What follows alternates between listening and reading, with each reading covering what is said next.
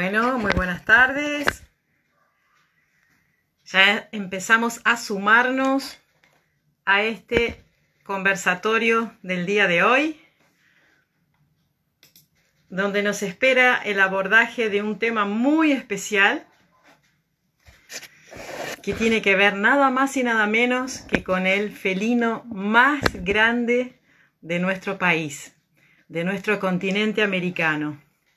Y lo vamos a hacer acompañados de un gran amigo que a pesar de compartir mi apellido no, no es mi familiar, pero podría serlo tranquilamente y por eso con mucho, con mucho, mucho afecto le, le digo primo, que es eh, Norberto Nigro, a quien estamos esperando que ingrese al Instagram, así lo puedo invitar a sumarse y, dar inicio al conversatorio. Por lo tanto, vamos a esperar que aparezca. Ahí estamos, ya lo estamos. Vamos a ver, vamos a ver la magia tecnológica del mundo virtual y en cualquier momento aparece. Mientras tanto, podría ir preguntando si nos están viendo bien. ¡Ahí estamos! Muy buenas tardes, primo. ¿Cómo anda? Falsos primos, falsos primos, pero desde el afecto somos primos. Pero ¿sabés qué? Somos primos elegidos. Viste que la familia se hereda por ahí no las, mucho no las banca, en cambio a todo lo que es elegido por uno por decisión propia eh, es mejor. es más Así que, primo, acá estamos. Bueno, fue muy fácil. Fue muy fácil conectarse. Todo bien, vos me ves bien, me escuchas bien. Perfecto, perfecto. Bárbaro. Bueno, de acá, de acá veo un fondo muy temático y yo también lo tengo, pero para que la gente lo viese, tendría que hacer así. ¿Lo ves ahí? Mira. Sí, perfecto, muy bien. De un póster que me regalaron en su momento unos amigos de Bolivia y hace muchos años que lo tengo enmarcado en mi escritorio para que me acompañen. Así que bueno, también estamos, estamos certificando nuestro, nuestro interés y nuestro amor hacia una especie tan emblemática nuestra, no solamente nuestra, pero sobre todo nuestra, porque, bueno, estamos eh, tratando este tema en su territorio, que es la Argentina, pero digo, una especie emblemática para todo el continente americano, que es este, el jaguarete. Recién eh, compartía unas palabras con una amiga chilena eh, referente en el tema apicultura, con quien compartimos un proyecto de investigación a través de otro espacio que tenemos en la cátedra, en la cátedra de Medicina, Manejo y Conservación de Fauna Silvestre de nuestra Facultad de Ciencias Veterinarias. Eh, ella está en este momento en Santiago de Chile y cuando le comenté, estábamos intercambiando unas palabritas y le digo, mira, en, en unos minutitos salimos con un conversatorio con, sobre el tema yaguareté, y, y de pronto me dice, uy, qué, qué confusión tengo, no, pensé, me, pensé que me hablabas del puma, es más grande que el puma, tuve que salir a googlearlo y descubrí que es un bichazo impresionante. Le digo, claro, sí, se trata, se trata del, del felino más grande de nuestra América. O sea que, viste que decíamos, siempre hay alguien por ahí en algún lugar que está desconocido porque lo que estamos en este ambiente de la conservación, damos por hecho muchas cosas que la gente tiene que saber. ¿Y cómo puede ser que no sepa? ¿Cómo puede ser que yo le dije esto y no me entendió? Bueno, es parte de nuestra labor, y que la tenemos que asumir con alegría, enseñarle a la gente, al que quiere aprender, al que le interesa, y, no tiene por qué nacer sabiendo, sobre todo de animales como el jaguarete, que está en extinción, que se está desapareciendo y estamos haciendo lo imposible y lo vamos a lograr que no desaparezca, pero que ha perdido mucho territorio, que ya no es habitual y que tenés eh, un tema de, cultura impuesta que te dicen que se, no saben que se es el jaguar, por ejemplo, creen que son dos cosas distintas, o, el tigre, vos vas al interior de, de toda la América española, digamos, que habla español, y es el tigre. La gente de campo le dice tigre, que es el nombre que heredamos de los españoles. Y, y se unas, unas palabras guaraní que, que está buenísimo, es la verdadera fiera, el verdadero carnívoro, es hermoso la forma de denominarlo, pero en, realidad vos por el interior le dicen tigre, y vos escuchás y el tigre es el tigre de rayas para, para la cultura europeizante nuestra. Entonces genera una confusión que cambiarla o, o, explicarlo es parte del problema, no es parte de la solución. Sí, tal cual, tal cual.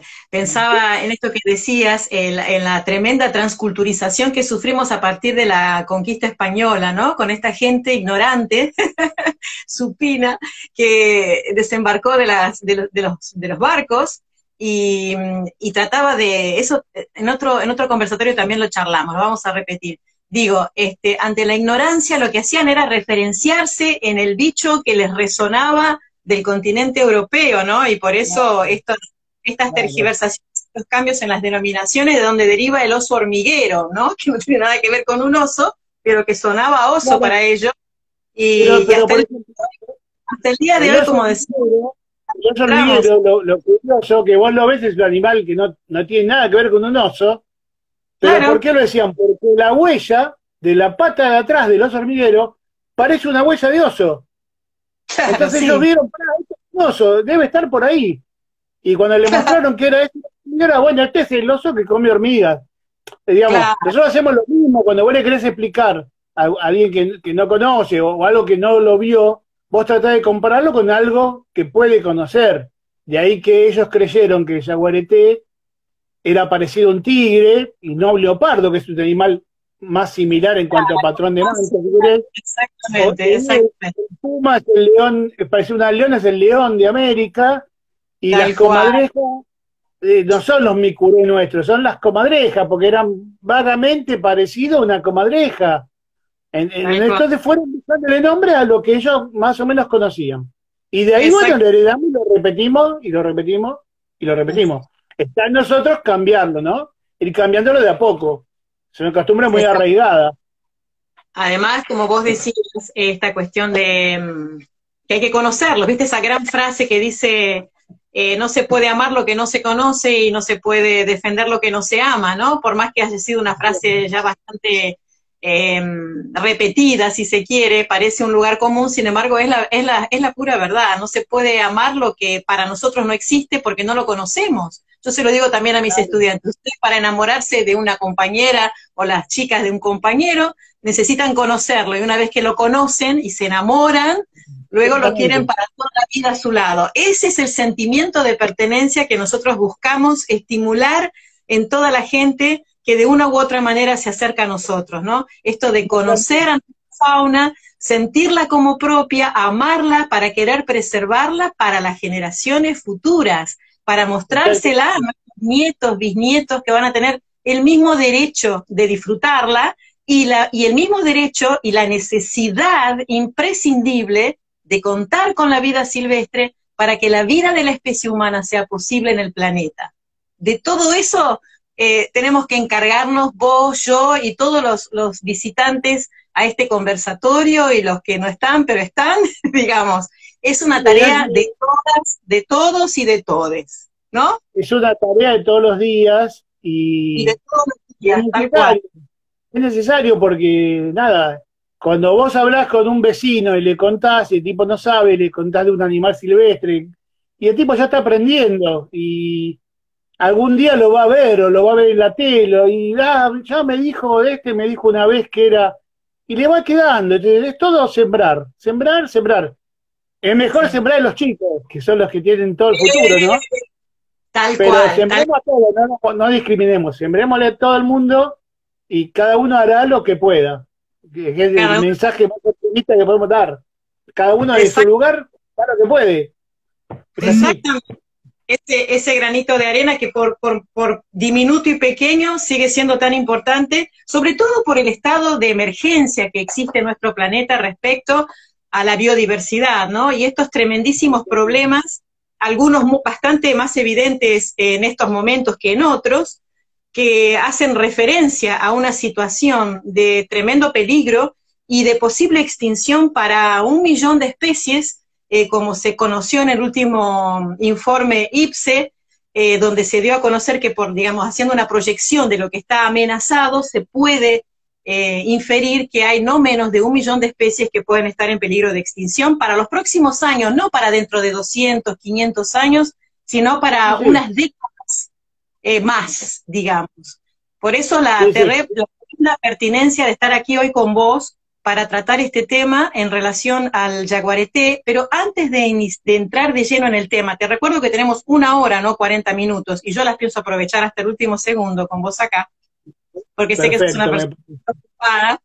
Eh, quería, que comentaras, quería que, comentaras a, nuestra audiencia cómo fue que la vida de Norberto Nigro un día se cruzó con toda esta historia de conservación y sigue hasta el día de hoy en, en ese camino. A ver.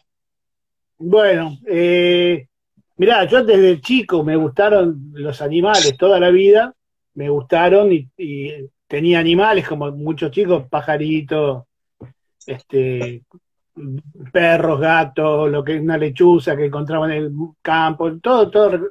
Y entre los, muchos animales yo me di cuenta en algún momento que, eh, que se estaban yendo, que me empecé a revisar eh, libros que, caían en mis manos que no conocía este, entre ellos el de Juan Carlos Chévez, que tuve después la fortuna de conocerle y ser su amigo, y me abrieron un mundo la cabeza, porque yo hablaba de animales de Europa, hablaba de, las abubillas, de las cosas que miraba de Félix la Fuente, toda la gente que de más edad por ahí se acuerda, y, no conocía tanto la fauna de acá. Iba a los museos, iba al zoológico a ver animales, porque... Y, siempre estuve metido, desde que tengo memoria, yo trabajo desde joven, eh, salía del trabajo y me dedicaba a hacer esto. Quise ser biólogo, quise hacer esto, me fui a un lado, me fui al otro, estuve en una ONG, en otra pasé, en algunas mejor, en otras peor. Eh, y siempre intentando hacer cosas porque entendía que había que hacer cosas. Que lo que vos contaste recién, eh, sintetizado, ya lo veíamos. Era una destrucción acelerada en ese momento. Estaban desmontando misiones, estaban, venían las obras de hidráulica, le rellenaban selva con agua e inundaban todo. Yo no lo podía creer que esto pasara. Y entonces empecé a apoyar en un montón de ONGs. Eh, en alguna, ya te digo, mucho más tiempo que en otra. Y así fue que un día lo conocí a Nicolás Lodero Campo, que es mi amigo ahora, y eh, estamos todo el día hablando juntos, parecemos mellizos, insoportables. Pero bueno, él y algunas personas más, éramos, nos descubrimos que éramos todos fanáticos del Jaguareté por distintos lugares, ¿no? Pero todos fanáticos. ¿Qué hacemos? ¿Qué hacemos? ¿Qué hacemos? Primero quisimos hacer un grupo de salidas para ir al monte, a, a Baritú, a las selvas del norte, a la yunga. Y un día nos sentamos, bueno, vamos a hacer algo más, no, podemos quedarnos en esto, tenemos que ser actores. Veíamos que todos hablaban y nadie hacía nada. Que, que vos agarrabas un, un, un resumen de una reunión, por ejemplo, o de un trabajo y todos proponían lo mismo, pero nadie lo llevaba a la práctica. Todos te decían sería deseable que haya que hacer tal cosa. bueno, ¿y quién lo hace? Nadie lo hace. Eso es fácil decir, bueno, animémonos y vayan. No, bueno, ahí lo tiene que hacer el laburo. Y ahí nos juntamos y empezamos como un grupo de amigos primero, y se juntó más gente, y bueno, llegamos a hacer una ONG.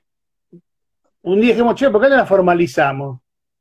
Hicimos los trámites, todo un papeleo larguísimo y logramos ser fundación, que nos da otra entidad, digamos. Para nosotros el corazón es el mismo, somos el grupo de la red Yaguareté, que somos yaguareteros, no nos importa nada, vamos a, estudiarlo, a, trabajar y a discutir con las autoridades o quien sea, pero nos dio una, un marco más este, elegante, si querés, ser fundación y nos permitió algunas otras cosas pero nació así, nació que todos, todos del grupo somos todos animaleros, y dio la casualidad que la mayoría somos jaguareteros. Ibas a, eh, ahora parece raro decir, yo iba al zoológico a ver jaguareté. Y sí, no había otro lugar.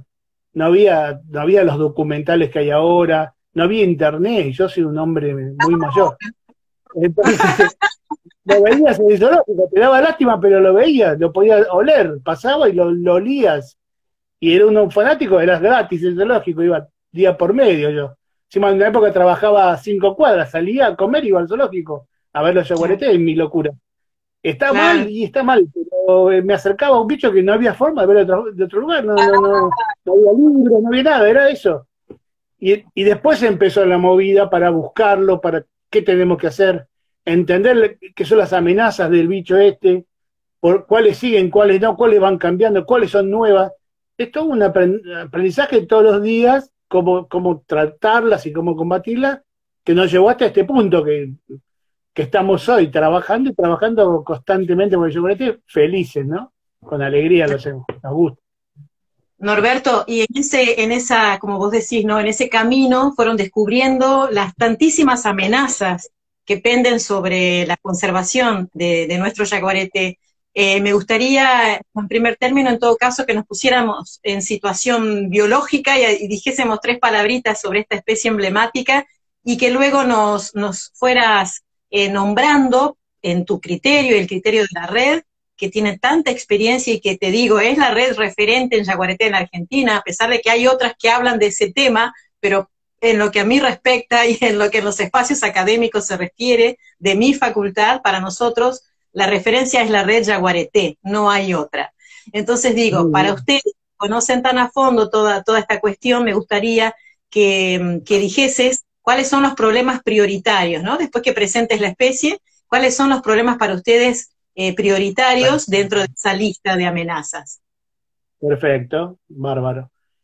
Eh, algo así la presento porque lo que hablábamos recién, hay gente que por ahí no la conoce, damos por hecho que hablamos de seguridad y saben quién es. Seguridad es el felino más grande de América, es el tercer felino en tamaño del mundo, después del tigre asiático y del león, el tercero, en algunos casos llega a pesar casi 150 kilos, animales enormes, en general, entre 90 y 100 kilos, 110 kilos es el peso habitual que, tiene este animal.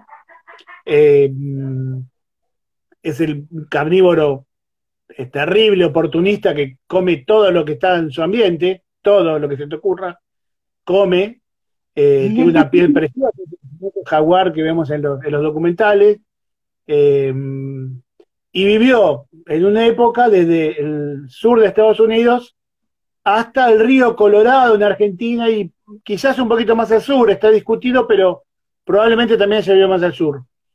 Eh, muchos lo conocemos, lo que tenemos la suerte de tener algún billete de 500 hoy, está en el billete de 500, que sirvió para que la gente lo conozca como otros animales. Eso estuvo bien en ese sentido. Este, le dio un pantallazo de conocimiento de animal que era hasta confundido con el yacaré, que es una especie de cocodrilito que tenemos en Argentina. Tal cual, eh, tal cual. Eh, después el, el, el, jaguarete tiene muchas amenazas, algunas se han perdido en el tiempo. Mucho tiempo se lo cazó por la piel, por ejemplo. Tradicionalmente se usaba para tapados, para sacones, para prendas de vestir femenina, que en una moda que por suerte desapareció, pero vos te debes acordar que no era difícil ver señoras vestidas con prendas de jaguarete, de leopardo, de gatos manchados. Era muy común. Eh, esa eh, amenaza, por suerte, desapareció, pero se sigue utilizando la piel, eh, en, sobre todo en lo, que llamamos nosotros el grupo tradicionalista, la gente que se disfraza de gaucho para desfilar con sus caballos. Tal cual. Algún tipo de gaucho con algún, algún poder adquisitivo mayor llegó a utilizar eh, pieles de jaguarete para alguna parte de lo que se llama la prenda del recado, de la montura que usan ellos. Eh, hoy en día es lujo, digamos, no es necesario, es lujo porque hacen concursos. Entonces, si bien no se mata eh, el animal específicamente para, para hacer aperos de montar o este tipo de cosas, es un comercio secundario, digamos, el que mata un jaguarete, y bueno, esa, esa piel va a entrar al mercado, va a llegar a algún lugar estos tipos, pues lo, lo, necesitan para sus este, monturas. Eh, se lo cazó mucho por el tema del ganado, el animal, vos le ibas metiendo ganado en sus terrenos y el tipo eh, cada tanto es oportunista, es más fácil comer un ternero que andar persiguiendo un tapir de 150 kilos. Lo más fácil y lo más fácil. Un gato, vos tenés un gato, sabés cómo es un gato. Un gato muy grande. Eh, se lo casado por considerarse lo peligroso para las personas. Sí. Eh, en algún momento, eh, cuando las armas y toda la parafernaria que, acompañó después al hombre no estaba tan avanzado, podía representar algún peligro porque, primero porque no, el animal no recula, si vos lo atacás, el animal se viene encima. Ahora, nosotros hemos hecho una investigación que estamos, por un trabajo que estamos haciendo ahora, y la mayoría de los ataques documentados del chaguareté al hombre de hace muchos años, ya hace mucho que no hay un ataque. Generalmente es el hombre que lo fue a buscar, o lo fue a cazar y lo hirió mal y el animal se vino encima, o lo acorraló con los perros y el animal se le vino encima, y siempre es malo el animal. Eso hay que tener en cuenta. No estoy negando que es un animal que puede ser potencialmente peligroso en alguna circunstancia específica, si vos vas y lo encontrás con las crías, probablemente esté más agresiva. Si está comiendo, lo encontrás que con una presa recién casada y está comiendo, es más agresivo. En general, la actitud que tienen los, los chaguaretés hoy en día y hace muchos años es desaparecer. Vos aparecer y se va. Te mira y se va, no, no le importa. Norberto, eh, como, cualquier, como, cualquier animal silvestre. Los animales silvestres no quieren, no tienen ninguna curiosidad por el ser humano. Creo que tienen clarísimo, quizás en el orden genético, que somos una gran amenaza. No quieren cruzarse con nosotros. Y si, lo, y, si lo, y si nos cruzan es justamente, con, como vos decís, para defenderse y no para otra cosa, ¿no? Que después es mal interpretado por el ser humano. Pero bueno, dale, perdón. Sí, hay una, hay una teoría, digamos, lo, lo, repito, sin negar que, hubo casos de yaguareté que, en el pasado pudieron atacar gente, eh, no hemos comprobado eh, casos documentados de yaguareté cebados en, carne humana, como si hay de tigres, de leones y de leopardos. Que, Exacto. Muy común que los tipos consuman carne humana, que se habitúen a comer carne humana. Sí, hubo algún caso de algún chaguareté que comió muy puntual. Eh, se habla de la guerra del Paraguay, cuando, entre la, guerra Chaco-Paraguaya, cuando los tipos, eh, Paraguaya-Boliviana, perdón, desde el Chaco, cuando, cuando los soldados quedaban en el campo de batalla, que carroñaban, pero se comían los, los, soldados ya muertos, el jaguarete y todos los bichos que estuvieron dando vueltas, carne que estaba Claro, Pero no hay un dato concreto de un un que se comiera 40 tipos como un león y leopardo. No lo hemos encontrado. Sí, ya te digo, muchos casos de defensivo, defensivo. El cazador lo va a buscar, le pega un tiro, le pega un tiro mal y se le viene ese jaguarete encima. Y ahí frena, cuando viene, frenate, porque es un animal bravo. ¿Sí? Entonces, eh, lo, buscaban por eso, por considerarlo peligroso para el hombre o para, para el ganado, lo han cazado mucho. Sumale eh, la caza por la, por la piel y sumale los desmontes, el avance de la frontera agropecuaria, lo fueron arrinconando, a donde vive actualmente, ¿no? Que son seis provincias. Vive en Misiones, en la parte de la selva paranaense que se llama la selva misionera. Sí en el Gran Chaco, que sería el, la provincia de Chaco, Formosa, em, el este de Salta y la parte noreste de Santiago del Estero. Es una zona amplísima, pero curiosamente donde viven menos yaguaretés. Tienen mucho territorio, pero hay pocos. de la zona del país donde está más crítico la población. Y después tenés la, la selva de Yunga, la selva nublada, que se le dice, selva eh, de montaña, que, viene desde Bolivia, que es la cuña boscosa que viene entrando en la parte de Salta y Jujuy, ahí ya guarete. Ya más abajo, Catamarca, Tucumán, ya no hay, pero hubo en algún momento. Esos son los tres ambientes donde el animal todavía vive, donde la especie vive. Eh, pero están arrinconados ahí, quedan, vos lo dijiste cuando empezamos, menos de 250 ejemplares. Muy poco, y bueno, tenemos que trabajar para dar vuelta a esta situación, ¿no? Claro, muy pocos y además, como vos dijiste, divididos o partidos en tres poblaciones diferentes, bastante eh, eh, distantes unas de otras. Por lo tanto, la variabilidad genética que necesita una especie para asegurar su supervivencia en un ecosistema está discutida, está muy discutida. Por lo tanto, eh, mal que nos pese, Norberto, yo no sé si vos coincidirás conmigo, pero se dice que el jaguareté, la pantera onca, que es el nombre científico, eh, para quienes son este, amantes de los nombres científicos cuando nos referimos a, los animales, digo, eh, esta especie, algunos hablan que está extinta